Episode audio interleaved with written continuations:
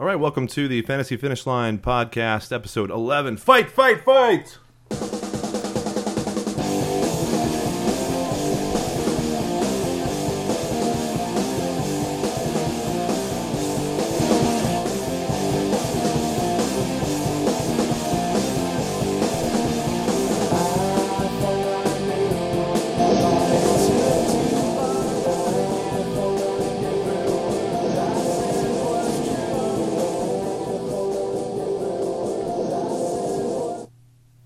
It looks like uh, we we had you uh, with another window open over there, but you know, all transgressions are forgiven, sir. Oh shit! I'm looking at you like, come on, Dave, don't Yeah. screw that one up. Well, no Nope, worries. that was me, all me. So on to the uh, fantasy finish line show. Uh, we are just wrapping up with week nine and moving into week ten. So for most of you out there in fantasy leagues, we have only a couple of weeks left of the regular season before the uh, the fantasy postseason begins, where all those teams that have uh, that have come up with muster and the appropriate amount of fantasy football talent will meet on the battlefield to discuss who is best in a game of skill and a little bit of luck. Uh, so are you are you looking forward to that? Yeah, you make it seem so much more epic than it is. I just want to like roast my friends at fantasy football and have bragging rights all winter long. Well, it's all part Just of the point at the trophy every time they come over. it's all part of the same uh, animal. But hopefully, uh, there are some trophies that stay here at the uh, Studio Two Six Five uh, more than um, than than have been in the past. And I should say that right now we do have a couple trophies. Uh, so I'd, I'd like for there to be all of them, but you Let's know, add to the collection, is what we're saying. you never know. Uh, and, and of course, most leagues don't don't hold on to those trophies for longer than uh, than a year per person. I, I haven't heard of a league yet where someone Oh, what if you win two years in a row? where someone walks away with something for a permanent. You know, like you got a belt, you have a trophy. Uh, generally, it gets handed on to the next person the following year Yeah, it makes it better. It After makes it you've- more special. after you've done something nefarious to it. Maybe you know. Sure, for the championship trophy. We do in uh, our Dynasty League give out sort of consolation trophies to fun categories that we come up with. I think consolation might not be the right word, although we do give a consolation prize to the toilet bowl winner of each year's postseason. Sure. Uh, but sometimes we give away good awards Sometimes that it's for good achievements, sometimes it's for infamous achievements. like the Detroit Lions Standard of Excellence Trophy. Yes, That's exactly quality. like that. Or the trophy. highest low the lowest high score that you can get. So, uh, so Jason and, and myself, my name is Dave. Uh, you can reach us at jason at drink5.com or dave at drink5.com with any questions you might have or just to, you know, poke the, uh, poke the monster. Um, what are we drinking tonight? Um, we have, I believe, a bomber that didn't make it back here. Um, it's Stone Ruination, right? Yeah, 2.0, they say. Oh, ruin. Is it twice the ruination, I don't think so. or just a better type of ruination? it's a different kind of ruination. yeah. Um, yeah, and then we have a couple other uh, beers sitting here on the table, um, none of which are going to uh, blow any minds necessarily, but some that I like from what is now a local brewery from uh, Lagunitas. And I, It's now a local brewery. I'm just finishing up a New Belgium juicy watermelon, which should only be drink in the summer, but you know I uh, was low on beer, so this this is interesting. When we drink this, we'll have to listen to the song it's named after. very cool. I had no idea that there was a song called Twelfth of Never. And uh, and we have a, And a it's little a Donny Osmond song, so we have a pair of scotch uh, over there for whenever whenever uh, you know uh, it- the 12 strikes never. So you guys log into the chat room and tell us to drink a shot, and we'll do it. So um, generally, we, we don't jump off with this, but I think since and considering that uh, it's talking about the previous week, while we're highlighting some of those things that we thought about week nine, uh, why don't we jump into an article that you have um, each week, uh, and it's it's an article called "Statistically Insignificant." In this case, uh, things that happened in week nine that uh, just kind of jumped off the the TV to you, right? Sure. Uh, some things really pointed out, really stood out to me. Um, so one of the things that I've been tracking all year long is how well wide receivers are doing versus running backs, and uh, it, it's really sort of solidified this year that the running backs are just far better than the wide receivers. So when you look at the top ten receivers, um, they only have two guys over 100 points and only three guys over 90. Meanwhile, uh, there are 14 running backs that have at least 90 points. Um, so one of one of the things that I take away from this is that uh, if you have running backs and you're able to trade them for wide receivers, it's probably going to be a good move because the, there are very few receivers available who are doing well. Um, and there are a lot of good running backs, and, and it's a sort of a crowded pool of running backs as well. So as long as you can, it, it'll be easier to replace your running backs than it will be to replace your wide receivers. Is what I'm saying. So, um, you know, I, I think that when you've got running back depth, uh, you need to turn that into wide receiver depth and let other people, you know, uh, get hurt from it. That's sort of what fantasy football is all about, isn't it? Yeah, um, and and on uh, a subreddit uh, r slash fantasy football on Reddit, which is a community that both you and I frequent on occasion, um, there is someone who brought up the same thing and and tried to explain why. We've gone through some previous explanations about things that you've said, things that I've said about the offensive line, uh, but it comes down to this year just the quarterbacks being injured or regressing, and there's a whole chart of all the starting quarterbacks and and basically where they're headed on the trend scale of what they did last year, and all of them pretty much uh, with the exception of just a couple like Carson Wentz and some others that are younger quarterbacks. Surprisingly, yeah. Alex have, Smith is doing really well. Have regressed from uh, the previous year. So quarterback play going down means wide receivers obviously are going to take that same trajectory. Sure, and quarterbacks are doing better than they were earlier in the year. Uh, we'll get to that in a minute. Um, there was a remarkable play in the Rams and Giants game this week. So the Rams converted uh, on a third and 33. They scored a 52 yard touchdown to Robert Woods. Um, that third and 33 was the first time someone had converted a third and 30 or more since 1999, which I had no idea. I, I suppose there's probably fourth down conversions after that, um, but uh, yeah, a third and 30 or more has only been completed three times since they've been taking records. Um, so, you know, it, it was pretty sweet, and uh, we saw Jared Goff play very well in that game. He had uh, 28.44 points, led all quarterbacks in points this week. They had four touchdowns, 311 yards, his best game of the year. Um, so I, I, think people were talking up Jared Goff going into this game, uh, and he definitely sort of pulled it off and had a very, very good game. He was the best quarterback of the week. They've been good all year, and you know what's interesting about him is that he puts up a lot of numbers, but generally tends to spread it around, making it so that there's not a whole lot of specific fantasy value in the wide receivers on that team. Yeah. So the quarterbacks, if they're not um, you know, putting up gaudy numbers or at least getting more efficient. So this week they had a touchdown to uh, interception ratio that was very respectable 39 touchdowns and only 13 interceptions. That's 3 to 1. That's what, you know, Aaron Rodgers has on a season. So um, it was a very clean week, at least for the quarterbacks, if it wasn't a dazzling week. Um, and we saw a couple of MVP candidates. Alex Smith was sort of the early season MVP candidate. Uh, he's been eclipsed a bit, I would say, by Carson Wentz. Uh, Alex Smith finally threw his first interception in this past game. Uh, also had two touchdowns to go with it. Wentz had another three touchdown game. Um, his like fourth, third and four weeks or something like that.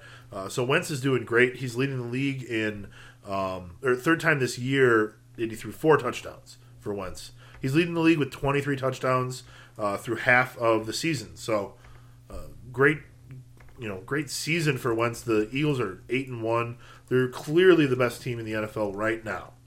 Um, so, Dave, do you think that they'll be able to keep up this sort of production through the fantasy playoffs? I don't, you know, I don't have to worry about how Philly's going to do in the real playoffs, but you know, the fantasy playoffs are what we're looking for. Um, oh, that depends on their schedule for the for the most part. But if everyone remains healthy on their team, and the addition of Jay Ajayi was really great, I think the Eagles are are, are in you know, for for the whole fantasy postseason. Yeah. Um, and one of the only people that could eclipse him as an MVP candidate could be a guy like Jared Goff if they go farther than Wentz in the playoffs, for example. Uh, second year quarterbacks doing that well are is truly impressive. Yeah. Um, so we had five ejections, uh, and there was three big fights uh, on Sunday, and they were making comments on it. Um, you know, on the primetime games on Sunday night, on Monday night. But we saw AJ Green get ejected, Carlos Hyde get ejected. Mike Evans should have been ejected during the game, but instead got suspended for next week. He will be out. He appealed it and it was denied. So um, they're also not going to have Jameis Winston. The Tampa Bay Buccaneers are suddenly, you know, cast adrift.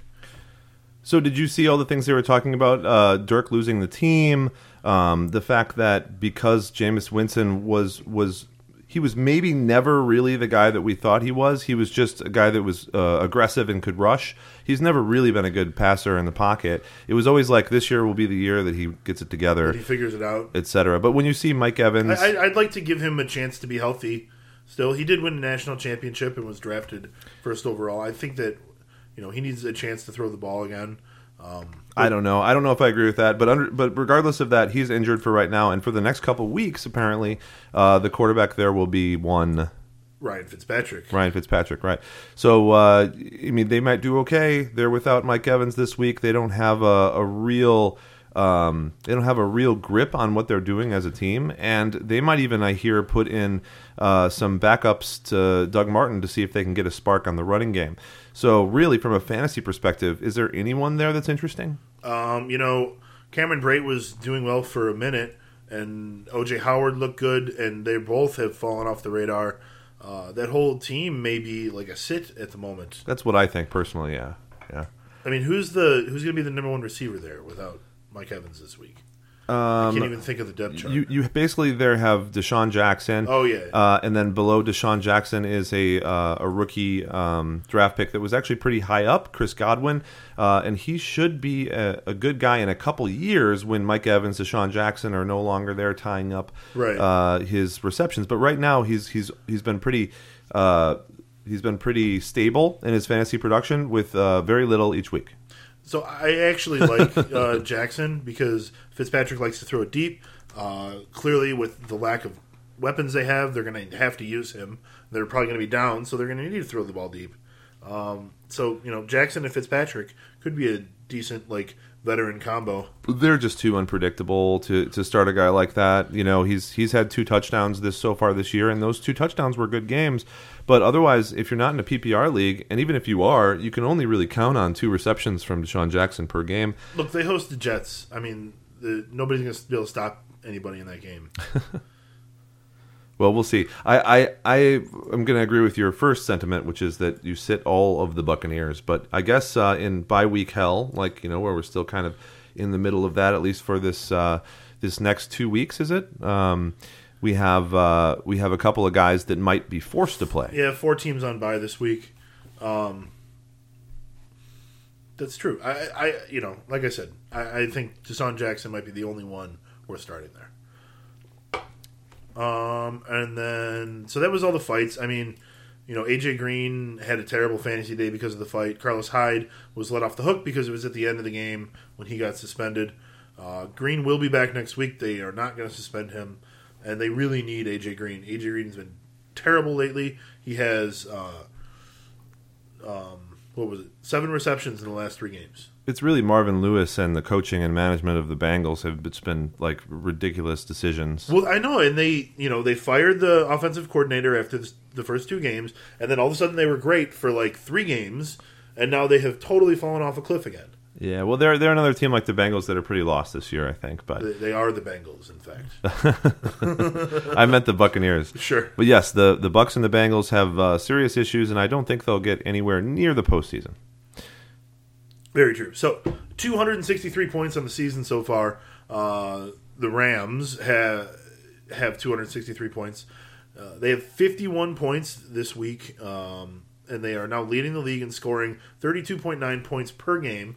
Uh, they finished last year in last place. They had 224 points scored all year. So over eight games, they have already passed their uh, record from last year. So um, it, it's been awesome. Todd Gurley is awesome. He leads the league in uh, fantasy points for anybody who's not a quarterback. Um, he has 10 touchdowns overall, 7 rushing, 3 receiving, 338 receiving yards, fifth in the league among running backs. Uh, it helps out Jared Goff a whole lot. I think having a guy like that that can catch passes and run the ball, um, you know, it, it's it's kind of rare right now. And we were talking earlier about the resurgence of the sort of um, big time back, but I think a lot of those guys that are running the ball a lot are not catching the ball. Like Adrian Peterson is getting 37 carries and like one target. Maybe so. So- We do have a lot of new guys that are doing that. Uh, Alvin Kamara and Yes, Kenyan need- Drake, and you need those guys. Those guys are going to be important, and they're going to be very good going forward. I Sure. think. Mm-hmm. Kenyan Drake is a guy who looked pretty good on uh, when they play Sunday night. Yeah, but they the coming out of college, there's a lot of these multifaceted guys, and that's kind of the way that college football has gone lately. So you're seeing a lot more of that. But you're right, the older guys they're bringing them back to being a feature back, um, but a lot of them still like Adrian Peterson, uh, Doug Martin, whoever. They're they're not really uh, receiving backs. So you have to have another guy in there. He's not. Uh, he doesn't have that fourth dimension that you need, right? So he's just doing um, his his one thing each time down the field, and that could work in a game depending on the scheme, or it could just go downhill. Yeah. Um, so that's that, that wraps up the article pretty much. Just make sure to check it out every Monday. I'll post it in the afternoon, in the evening. You know, when you settle down for Monday Night Football, you can read the article. So Juju Smith Schuster just got his driver's license for those people who didn't know, uh, which is pretty interesting. He's the youngest guy in the NFL. He's got, um, and I'm a Steelers fan, but I'm going to put that aside. It, NFL uh, in general has kind of really sh- taken a liking to this guy because he's got cool celebrations. He's a, he's got a, a story that's pretty interesting. Um, still, I think if, if his real name was out there instead of Juju and he was just John Smith on the Steelers, there'd probably be a lot less fanfare over this particular player. But hey, Juju, it was a good move uh, to to put Schuster on the end of your name, to change your name from John to Juju uh, as a nickname. All those things were good business moves. So maybe he's got a a good agent or a good mom or something uh, kind of guiding his direction there. Uh, Martavis Bryant is back with the first team offense and will play in week 10. There's no reason why the Steelers won't use him. In fact, they said that he kind of got over himself. He probably got shoved into a locker. Um, the the Steelers organization is is not going to let you play if you're not going to help out. So Yep. He's he's going to be a guy who might break out, even though a whole lot of people have gone ahead and dropped him uh, from their squads. But Juju is still probably uh, at par with him, or maybe even a little bit uh, ahead of him in the reception game at this point, at least in theory. So we got a question in the chat room. Uh, Mr. Crinkle wants to know: Is Willie Snead worth uh, stashing on your team? You know, he's been rather underwhelming this year. Uh, after being suspended for the first three games, I think it was. Uh, he, they didn't even activate him for the uh, first game back. Well, you can feel that. I like the Saints, but uh, I'm not sure I like Mr. Snead. Yeah, he has uh, negative 0.9 points on the year for uh, fantasy. So, you know, in the time he's been back, which is four games, he has three targets total. Um, last week he had no targets at all, no catches, but negative two points still. So he must have fumbled a punt or something like that. I would agree with you, Dave. No, Willie Snead not worth stashing at the moment. Like you know, there's there's much better potential out there on the waiver wire, which I'm sure we'll touch on in a little while. Uh, yeah. Uh, so back to the Steelers for a little bit. Uh, again, I think that uh, Juju Smith Schuster's giant game was great and good for him and bodes well, but he is still a young player. Uh, Martavis coming back, he's, he can do things that Juju can't do. So there will be some things that happen with him that are not um, Juju related. Uh, but thoughts on the Steelers' offense in general moving forward? Um, we saw Ben take some good steps, but obviously he has regressed a little bit from uh, you know two years ago and, and before then. And I think he's even opened up to that a little bit himself. The the Steelers aren't about to move to someone else, and they certainly they shouldn't. But yeah, they, uh, it's not like they have someone waiting like that's ready to go or anything. well, he's not really ready to be moved out either. I mean, uh, after the the game where no, he- but he's said a, talked about retirement a couple times now. And, and they always do when they get older. I don't know why. It's uh, maybe because they got older. I guess. I mean, uh, these guys get beaten up, right? yeah, So he's been in it for a while. He already has rings. It's not like uh, uh, he's not chasing any. yeah. Uh, but I think I think they'll do well this week. I actually like Jesse James as someone who's interesting to play, um, and I I Well, think they that, play Indy. I mean, start all your Steelers. Yeah, well, this is the point: is that we've been kind of moving up to this point where you're going to have a game where there's going to be a lot of touchdowns and a lot of offense. I feel like right after a bye week playing Indianapolis, We've been waiting for that game from the Steelers all year. this could be the game. They, they've they've done well. The defense is much better than it was last year, but the offense is not as good as it was last year. Uh, yeah, and not yet anyway. Although there's nobody injured, so that's a good thing. Always a good thing in the league this year when there's everybody injured. that was a loud knock. Firmly knock on wood there. Um, the Vikings will bring back Teddy Bridgewater this week and, and maybe move Sam Bradford to IR. There's been a lot of discussion about him going back for a second opinion or a third opinion where he might just be sitting out the rest of the year, which is sad because he's a guy who uh, in week one really impressed the hell out of a lot of uh, a lot of fantasy teams. And uh, heck, Yeah, Sam Bradford, who broke the uh, completion percentage record last year, started off the season amazing. And I think if he would have played all year, the Vikings have a great record. They would uh, firmly control the division, and he would probably be in the MVP discussion. Yeah, and you're you're not going to see. I don't think Teddy Bridgewater move directly into his starting role. I think Case Keenum has that locked up until he makes some mistakes. Uh, but the Vikings organization really likes Teddy, wants to bring him back in, and so probably next year. And I know this isn't directly related to the fantasy season this year, but I see next year uh, Teddy taking over in case maybe going to another team that's quarterback needy. Uh, something like that could certainly happen. Oh, there's plenty of those out there right now. Yeah, Robby Anderson is becoming a story 6'3, 4.36 speed, which he didn't do in the combine, but he did do later, uh, and continuing to perform at a high level with the Jets and McCown throwing to him. It's difficult at the beginning of the season to imagine picking up Robby Anderson and starting him as a wide receiver too, just because we knew he did well at the end of last season, but you couldn't trust the Jets, one. And Robby Anderson is uh, is only a uh, second year player too. And he did not start out the season very good at all. Um, so Robby Anderson has really only come on in the last couple of weeks, right? Last two weeks he's over, he's double digit points. Um, 16.5 la- two weeks ago, 10.8 last week. Uh, but before that, he only has one double digit game. Yep. he So was trending up. so it's one of those things where uh, if if you were able to grab him already, that's great. Otherwise, uh, he's one of those guys that is going to be few and far between on the waiver wire moving forward, but could really help you as long as Josh McCown is healthy. But I think it's the kind of situation where if Josh McCown gets out of the game, and that could certainly happen, Anderson might just end up being a nothing again because he has the chemistry with McCown, and that's one of the big reasons why this is happening. Yeah.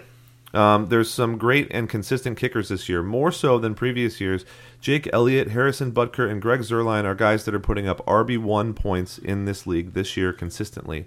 Um, and it's difficult for me to They'd be your best wide receivers. Right. It, seriously. And it's it's very difficult to drop some of those guys. And usually I would say that there's no problem with dropping a kicker, but if you own one of those particular guys during their bye week, I would have no issue as an advisor telling you to go ahead and keep them and drop one of your wide receivers um, that's sitting on your bench because those guys have been doing awesome. There's 11 guys who are averaging 10 points a game or more. How many of those are kickers? I'm saying those are all kickers. Ah, and, and so they must be averaging upwards of. Uh, I didn't do the, the The- research the- myself. what I'm saying, the the top 11 kickers are all averaging 10 points a game or more. I know what you're saying. I'm saying to 14.2. I'm saying these three guys must be doing uh, substantially better than that. Uh, But they on, are. I mean, um, well, not all of them. I guess. Uh, well, Caleb Sturgis is on there. He doesn't count, so call it 10 guys. But Greg Zuerlein, Harrison Butker are the top two. Uh, Jake Elliott, it would be um, down at third at 11.75. Yeah, so these guys are great. They're scoring uh, so many points, so much more than usual, and a lot of that has to do with what we talked about earlier about wide receivers not doing as well. If you have running backs that are just running your offense, then you're going to get stopped sometimes, and when that happens, the kickers are going to kick. So wide receivers go down, Kicker's going to kick. running backs go up, and kickers go up, and it's it's a it's a relationship that um, that we haven't put to an exact equation yet, but I'm sure that we could if we sat down and did some math. Um, it's interesting. Uh, so anyway, I, I think that you hold them through the bye. For example, it's Harrison Butker's bye week. I don't really see a reason why you'd keep a bunch of depth wide receivers when the ones you're starting aren't scoring, uh, you know, 12 points a game. I guess the argument I would make is that because there is a lot of good kickers right now, that you could you, you would only hold a kicker through a bye week if you really had the open spot. I wouldn't drop depth for a kicker still. Well, I think those guys are scoring enough points to, to maintain their, their place on a fantasy team. I mean, you got depth guys that are scoring four points a game right now, whereas your kicker might be scoring 12. So why drop him and pick I up a guy who's. I mean, yeah, I'm not keeping J.J. Nelson, you know, over a kicker, but I am going to keep like Sammy Watkins over a kicker. Well, maybe. um, we can agree to disagree, I guess. Doug Baldwin is on pace for 146 targets, which would be a career high for him. 10 plus targets in three straight. He has Arizona, Atlanta, San Francisco, and Philadelphia next. Uh, obviously, you're not picking up Baldwin on the waiver wire, but if you own him, it's fantastic, and you got to look forward to these upcoming matchups when Baldwin's doing the best he's ever done in a year. And is that surprising, considering uh, just uh, just last year he was uh, he was heralded as uh, you know doing almost as well. Now he's doing even better. Yeah, I mean he's on pace for 98 receptions this year. That would be a season uh, career high. Um, you know, I, I, don't know that he can touch his 14 touchdown total from 2015, um, but man, he he looks great. That offense really needs him. So um, you know, they always seem to be in a position where they're going to throw the ball a lot because they cannot figure out a run game in Seattle. So even though Thomas Rawls has looked okay, looks like it's going to be just Thomas Rawls right now. Um, yeah, you know, Doug Baldwin, awesome. I was saying earlier, if you've got our extra running backs, you know, they're so deep, you should trade them away. Try targeting a Doug Baldwin. He's got a very favorable schedule coming up.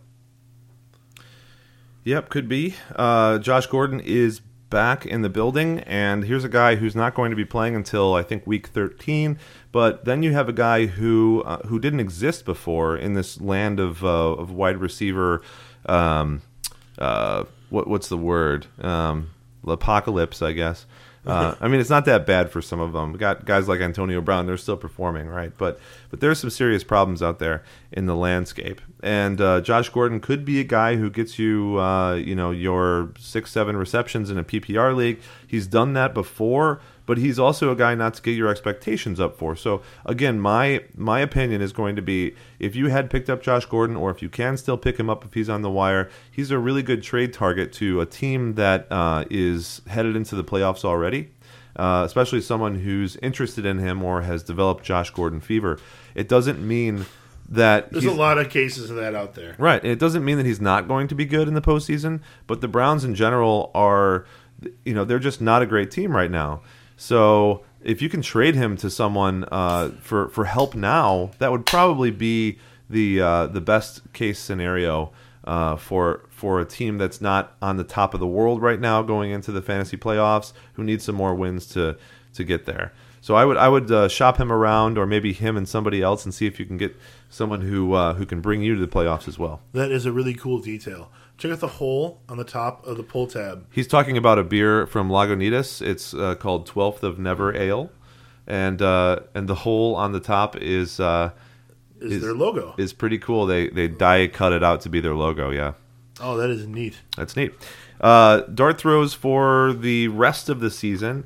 Uh, are there any guys that you think uh, are not being picked up right now that, that may end up doing well at the end of the season, or guys like Willie Snead, like uh, like our guest asked in the chat room, that maybe they've been dropped, um, or maybe they're a hold on your bench that it's definitely important for you to keep hanging on to? Um. Oh, I don't know. Um, I I just put in a claim earlier tonight for Marqise Lee. I think that he's still important, regardless of Dede Westbrook coming on. Um, but guys who are gonna um, take off at the end of the year, um, there's Marquise Goodwin right now who is going to take the place of uh, Pierre Garcon, and um, boy, I don't know. I mean, Martavis Bryant is available probably in a lot of leagues right now. He's only owned in 44% of Yahoo leagues. Yeah, that's what I was saying earlier. Is that yeah. Bryant might be pretty good? Yeah, it, it, he's available for pickup. Mm-hmm. Ryan Grant um, seems to get a lot of attention in Washington, uh, but not a lot of yardage. Um, but it's possible that with all the injuries there, he gets more attention, uh, more like long passes. You know, they had Brian Quick last week who looked good, and now he's in week to week uh, with concussion issues. um, well, those guys, they uh, you got to feel bad for them, I suppose, right?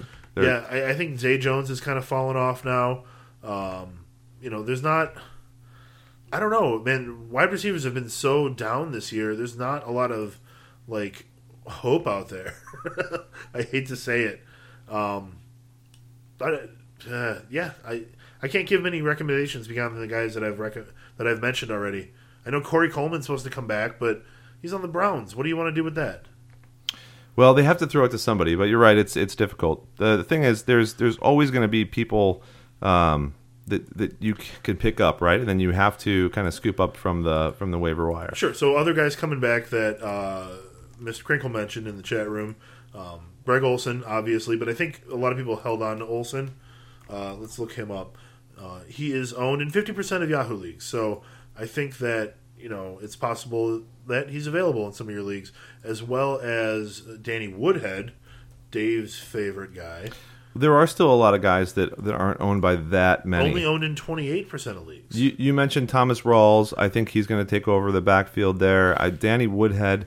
Um, it was only 28% owned. He's going to take over for Buck Allen, but you don't you don't have a guaranteed uh, date for when he's going to come back and start. Um, although they're saying week 11. Um, guys like uh, Robert Woods and Marquise Goodwin, who again you mentioned uh, earlier, have have been good throughout the year, um, and and they are kind of uh, boomer bust guys. Uh, I like Josh Doctson still, and he's still not owned by I don't think more than thirty percent of leagues, and he's uh, you know still scoring touchdowns and uh, getting at least fifty yards per game since he started taking over for Pryor snaps.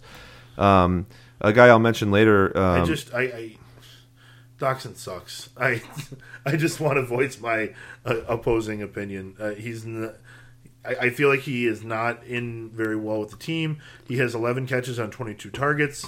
Um, I, I feel like he's sort of being shoehorned in there and is not a good fit, and they don't like him that much. I totally disagree, but That's fine. Uh, I like uh, Ter- or sorry Curtis Samuel on Carolina, who we'll talk about in a little bit. Yes. um, as well as Terrance Williams on Dallas, both of which uh, who are trending up. So maybe we should uh, should jump to talking about some of that stuff. Um, so doing a, a, a discussion on some of these players that are trending. And kind of a little bit out of order, also uh, discussing the uh, over/under bets for for this evening. Um, so, do we have a, an over/under sort of summary of what happened for for last week? Oh, absolutely. So last week, um, we had five players to choose from. Uh, Kirk Cousins was playing in Seattle, and while he won, his line was set at 15 points, and he came well under with only 8.28. He did not throw a touchdown in the game, so that's going to hurt you when you're a quarterback, of course. Um, Alshon Jeffery played against Denver. Uh, his line was set at only six points because he'd been struggling. He came way over at 20.4. Alex Collins, who was leading the league in yards per carry, I don't know if he held on to that because he only scored 4.6 points. Um, No, it first, wasn't a great um, game. No. First game where he struggled. Granted, he hadn't been given a lot of work in the past, but this is the first one where he, he really struggled. Uh, Jack Doyle played in Houston. Uh, his line was set at six points. He came in just over at 6.3. And then we had a tiebreaker because Dave had half, the latter half. I hit the early half. Um, the Jacksonville defense, we set the line at 15 because that's their average on the year. Um, they did their best. They scored 12, so that was under. Um, I won it, and I will be renaming a couple of Dave's teams as we play in rivalry week this week. All right. Well, congrats. It sounds like uh, the it was pretty close, and it has been Yeah, uh, it came a, down to the tiebreaker. a couple of these over unders. So uh, in in this week's discussion, I I'm going to talk about some trending players, and we can have a discussion about them leading into an over under bet itself. And all I really want to bet on is just uh, some some good quality beers for our next show. Um, with one of our contributors, um, Mike, who will be on the show with us next Tuesday, I believe. Got so, starting with Jordan Matthews. Uh, Matthews was, of course, uh, a great guy, uh, slot receiver, a recent uh, draft pick uh, by the Eagles, and did well over there, but was traded over to the Bills. At which point he proceeded to get injured and break his thumb at the beginning of the season. Two T's on that, Matthews? Yeah. Since returning from injury in week seven, he went uh, two for 10. These are receptions and yardage, three for 21 and six for 46.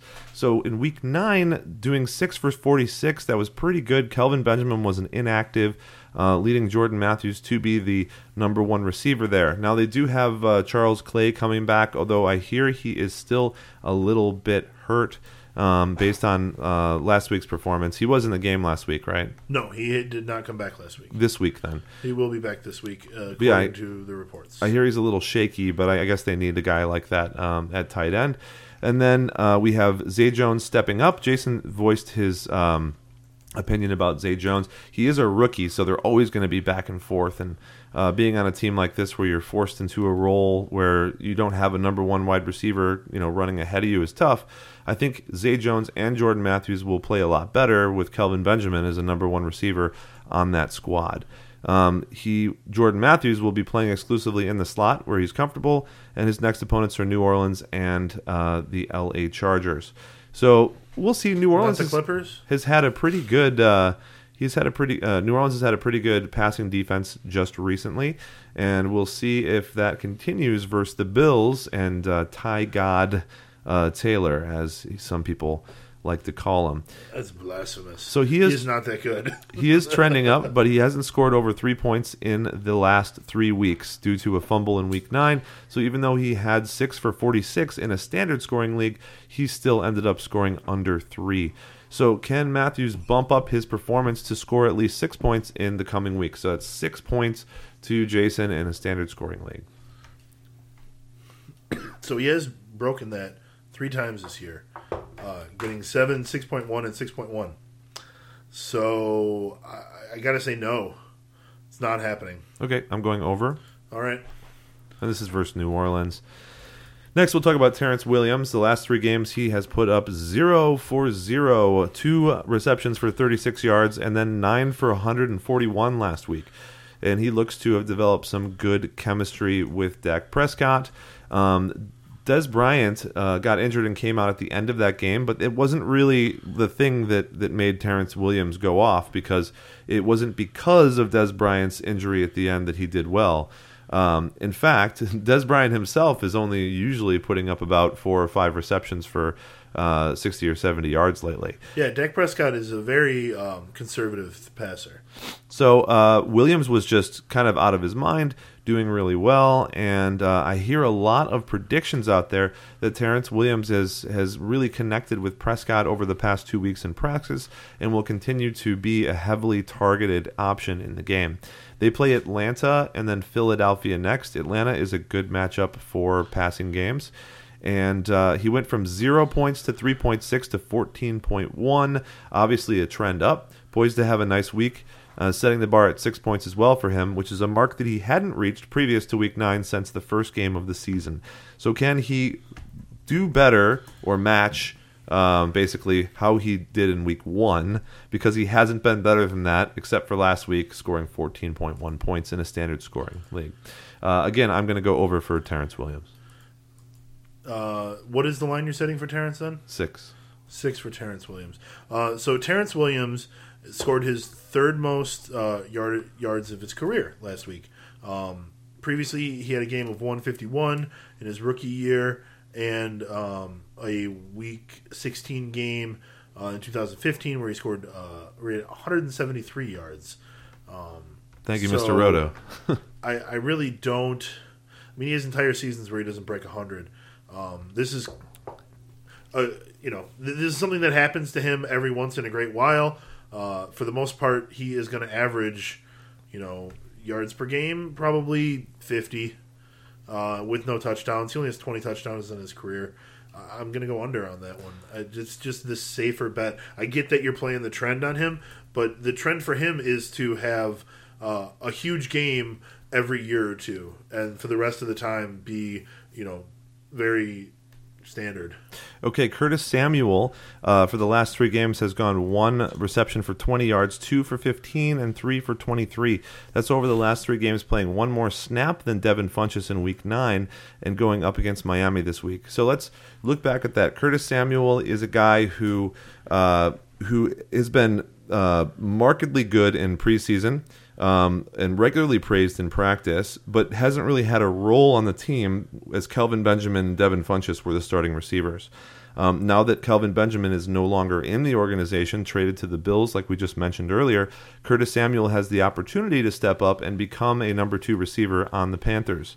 Um, it's it's easier when a top receiver is traded away. Obviously, moving from two to two point six to three point seven, so he's still just creeping up the depth chart. But he got more snaps than um, than Devin Funchess, who's their number one receiver last week. So that's a great sign for him to continue to be playing almost full time, if not full time, as a wide receiver. Um, can he top the same six point number as the previous two wideouts started at? And that's again against Miami. Curtis Samuel. He picked a bunch of six point wide receivers. These are all about trends, man. Your, I your turn.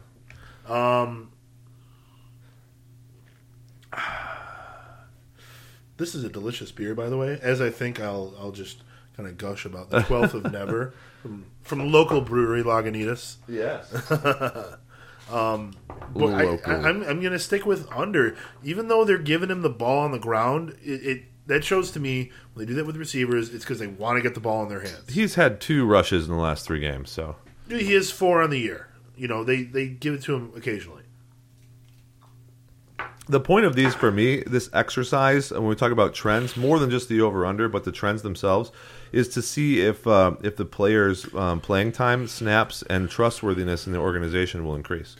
So, for me, I think that's true of uh, of of Terrance Williams and of um, of Curtis Samuel. So, See, it- I can see how you would say that about Samuel because he's a rookie and he's coming up in the organization. They know what they have in Terrance Williams. I don't think his role is going to change. Dez Bryant left the game and didn't come back last week, and I have a feeling that his ankle is going to be a lingering injury, which makes Terrance Williams more of a receiving threat for the next couple games. Can I say that this under is um, dependent on Ezekiel Elliott playing? No, Because it totally is. If he wasn't playing, I would think for sure they're going to throw the ball more. But with Zeke playing, man, none of the receivers are going to be reliable.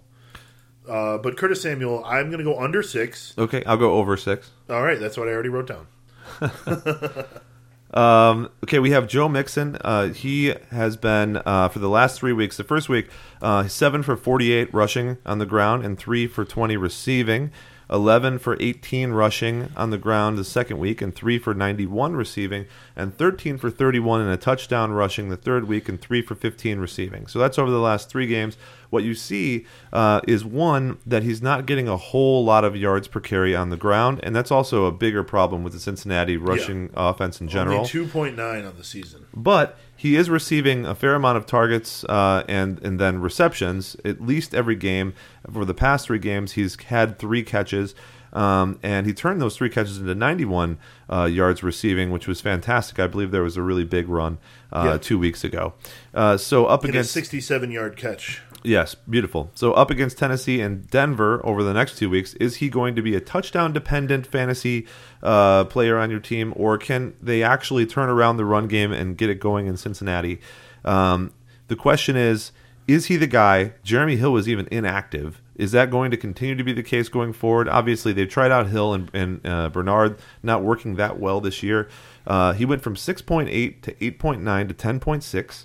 So will he stay trending up with a score of at least eight points? Yeah, moving up from six to eight. So there you go, quality against Tennessee.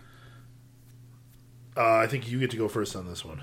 Okay, uh, the answer is yes. You're going over? Over. I, I got to stay under on this. Let me tell you, man. Uh, no one's going to score any points according to Jason. It's fine. not that many points in my book from these guys. So Joe Mixon um, is a, he's not a plotter, but the team sort of produces plotters.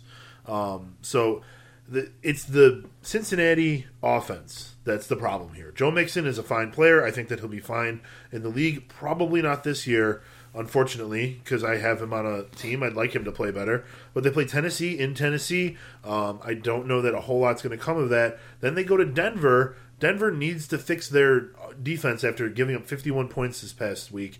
You know, I, I really don't see Mixon doing a ton in Denver at all. Wait till Cleveland, week 12. I think Mixon has a good game then. But for this week, you're setting it at eight points. I think that he- you know he's going to have 12 carries for 50 yards. He's very touchdown dependent, as you said, And he'll I also totally have with that. three to five receptions for some amount of yards as well. Right, and if he gets 50 yards and 20 yards, then I win. Fair enough. Uh, I think that his uh, his value has been trending up, even though I totally agree with you about Cincinnati. Uh, their their Their offensive offense scheme is trending down. Yeah. Uh, Christian McCaffrey, last three games, uh, seven for 10 yards rushing and seven for 36 receiving, uh, four for three yards rushing. That was a poor performance in which those stats were mentioned in your article. Uh, five for 40, or was that the first week? Uh, well, anyway, one of those. Carolina has been pretty bad on the ground until just this previous week. Uh, and 15 for 166 and a touchdown rushing and 5 for 28 receiving this past week. So that's 15.4 fantasy points for Christian McCaffrey last week in a standard scoring league. Yeah, he's he's incredibly uh, chaotic in a standard league. With Stewart fumbling twice and ceding snaps to McCaffrey, and then the running game picking up uh, in the in uh, Carolina, that he might be an every week fantasy starter now, even in standard scoring leagues. Again, the reason that we do this and the and the purpose of the exercise is to identify those people that are going to be every week fantasy starters before they are. Um, so for Christian McCaffrey, and and honestly, I do like a lot of these guys this uh, coming week. Uh, but for him, putting up numbers 4.6, 5.2, and then 15.4 in the last three games, will the Panthers continue to lean on him, uh, or will they go back a little bit to Jonathan Stewart? And will the rushing game actually be able to succeed here, where, for example, it hasn't in the past several weeks beforehand? So 10 points on Monday Night Football for Jason. For Christian McCaffrey, huh? Yep. In a standard league. So that's very touchdown dependent. Um, they're playing Miami. I kind of feel like going over just because I haven't gone over any of them yet. Um, I feel like Miami might be able to win, but then I felt, then again, I felt that on Sunday night, and they proved me so wrong. Um, this, this, this, this is a toughie. I, I would have to say that um, Christian McCaffrey in a standard league, see, he's great in a PPR league. He really is. Um, is gonna go. Well, he's gonna go over ten, right? No, he's gonna go under. Great. I'll go over. So all over for me and all under for you. That's uh, easy to keep track of, yeah. Yeah, So uh, good beers uh, this next week, and I'll add that first word there. Good beers. I just wrote beers for next week. yeah, you got to bold the new wanna- word or something there. Quality beers for next week, um, and that's always a fun game to play. Uh, invite you guys to go ahead and, and send us your remarks on those as well. Uh, I've got a couple articles to go over really quickly, but first, uh, a little small commercial break from our uh, from our musical artists.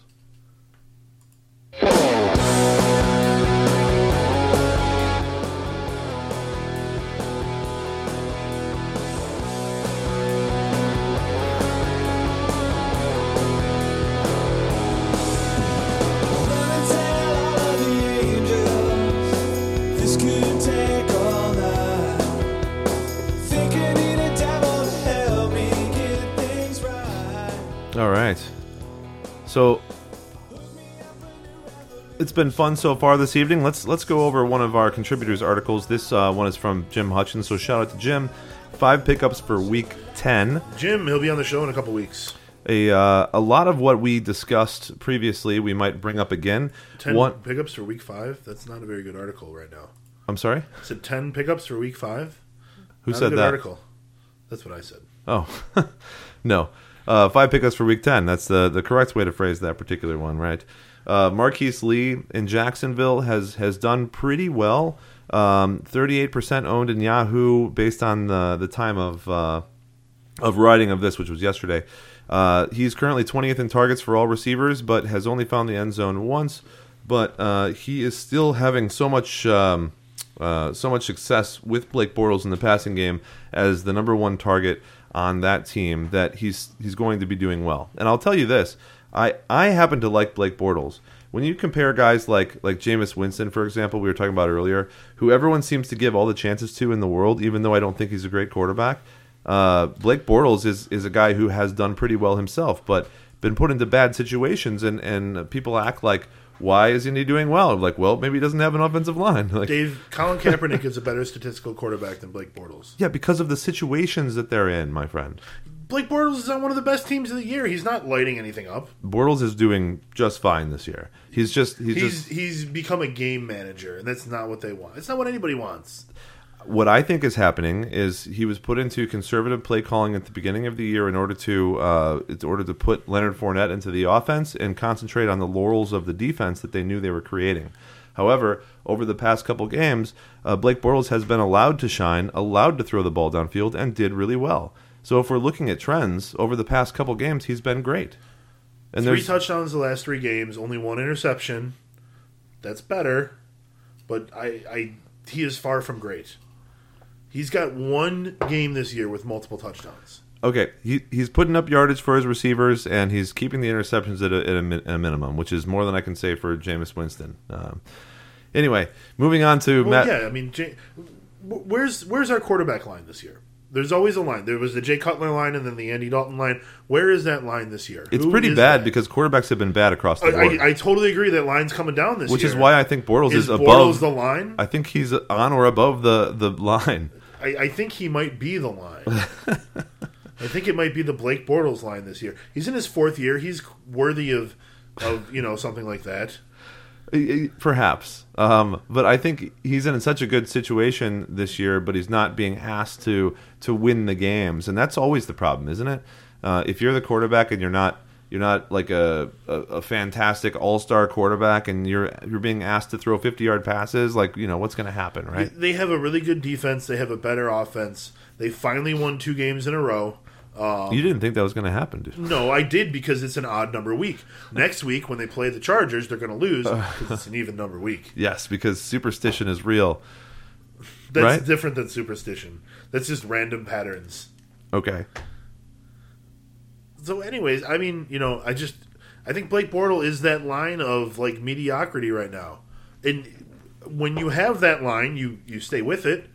You know, the tie goes to the guy on the line. I can't argue for or against. You have to tell me where where the quarterbacks stand as far as their. Uh, each other, right? Yeah, No, so- of course, and you know, it's a sort of an ongoing year long discussion. I just want to participate in the conversation. I, I, I have no I have no facts or figures to participate with, but I would agree that I think that he's probably the middle of the quarterbacks or higher, and mostly because a lot of the quarterbacks this year are terrible, and we talked about all the things that happened because of that. The wide receivers are worse, the kickers are better, the running backs are better. These are all things that have to do with the quarterbacks being so shitty this year. It And- is, yeah. and uh, that's that's too bad from uh, I guess uh, from a fantasy perspective. If you went into the year drafting a bunch of wide receivers like people have done over the past couple of years with great success, um, Matt Forte, forty-two percent owned. He looked like he was over his turf toe injury as he rushed for 14 times for 77 yards and two touchdowns. He's not always going to score two touchdowns, but he was in the right place for the right time. And Bilal Powell, who's been a pickup for the past couple weeks, looks to have uh, ceded some of those carries to Forte because he's picked it up at the end of this year.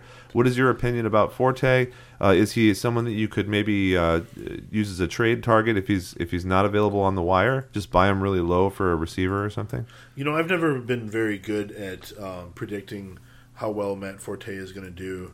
So I will just kind of, you know, not He's not participating in the Matt Forte Bilal Powell race. kind of. I mean, look, he scored 21 points last week, but his previous season high was nine at the, in week two. Like, it's not.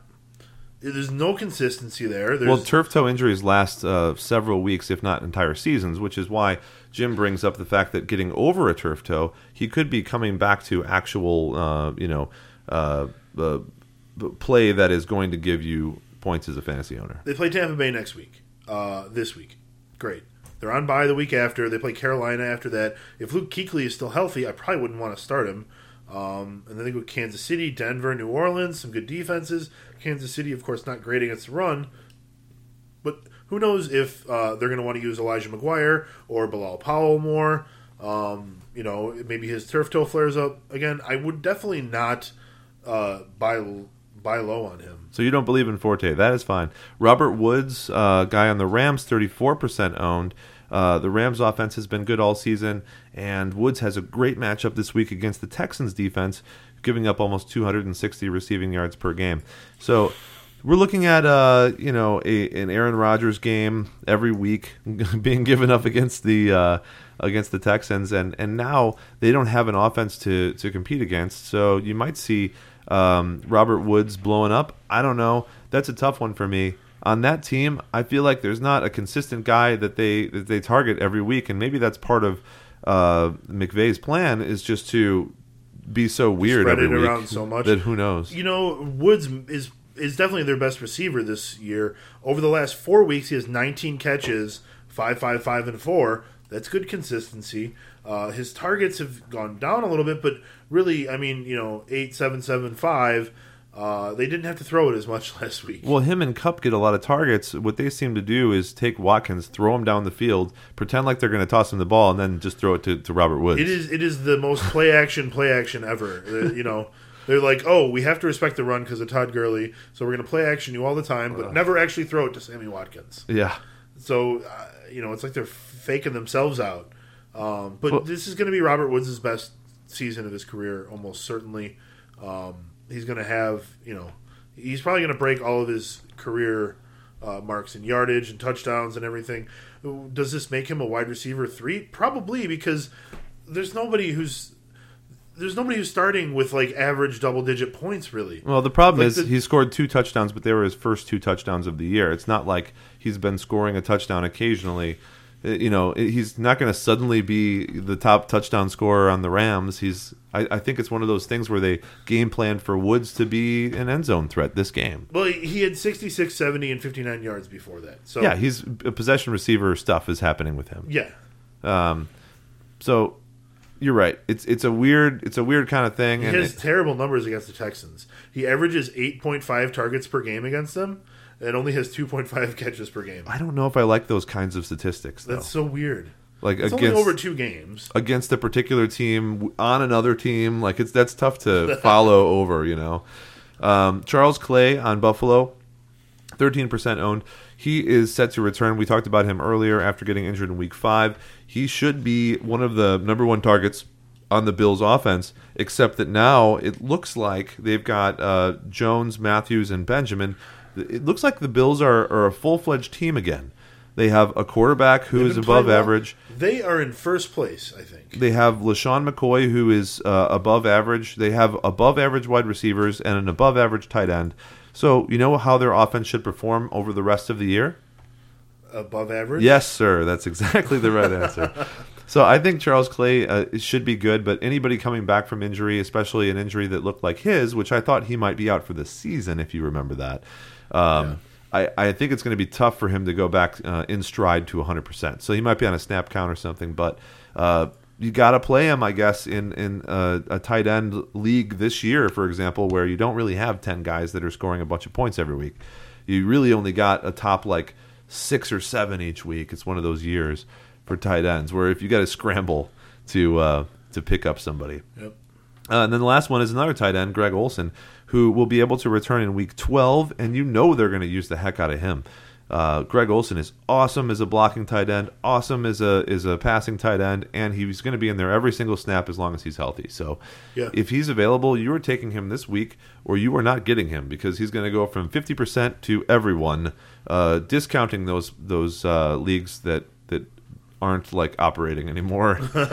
you know, when I when I see something go These where from there's three people left, and they have Zach Ertz, Rob Gronkowski, and Travis Kelce. Well, let's be honest. Like he's gonna, his stats are gonna go from like fifty percent to like ninety percent. But those other ten percent of leagues don't even like no one's even playing in them. right. So I wish there was a way for Yahoo to sort of cut those off. Filter that, yeah. Yeah. well, also think about it too. He's only fifty percent of leagues. That's probably a bunch of leagues that. That's probably a bunch of teams that quit early in the year and just never dropped him. That certainly could be the case. So we are uh, running out of time, but we will still field any questions that you guys have right now uh, in the chat room. And then, of course, if you haven't gotten a chance to listen to this broadcast live and you're listening to it later, thanks very much. Uh, you can pick us up at Stitcher.com or iTunes. Uh, my uh, my rankings for Drink Five are up now, and they were up earlier today on Fantasy Pros. And uh, the rankings for Week 10, some guys that I do like a lot: Tyrod Taylor, Frank Gore, Devin Funchess. I like Sammy Watkins to to be getting a couple of those passes. You know, we talked about this uh, off the broadcast, Jay, and it's tough to trust a guy that only gets a couple targets a game. But if they keep giving him long touchdown passes like that, then I'm still going to trust him until they stop throwing it to him. Uh, Mohamed Sanu is always a good target, even though Atlanta's offense is having some serious problems. And my kind of sleeper pick of the week uh, is Jesse James, tight end of the Pittsburgh Steelers against Indianapolis. I think he will just destroy the Colts because there's so many targets on on uh, on the Steelers. There's no way for the Colts to defend them. And you know what? It's the easiest thing for uh, Roethlisberger to do besides pass to Le'Veon Bell kick it off to the tight end or throw it to the tight end in the red zone. so I'm thinking at least a touchdown and, and like 70 yards for Jesse James this week. Interesting.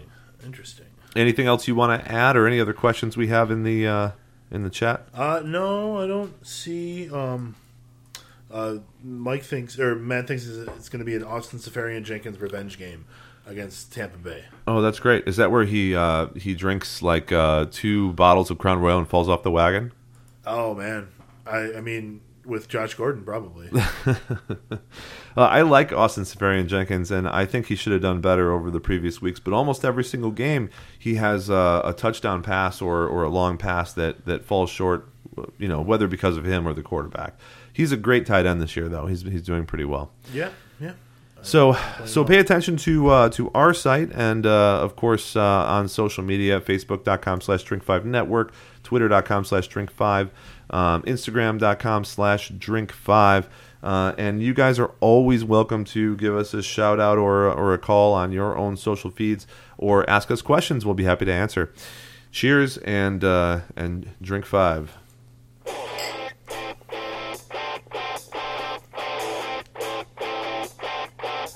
You know I did it. It's over and I feel fine. Nothing you could say is gonna change my mind. Longest night. Nothing like the taste of sweet decline. I went down, I fell, I fell so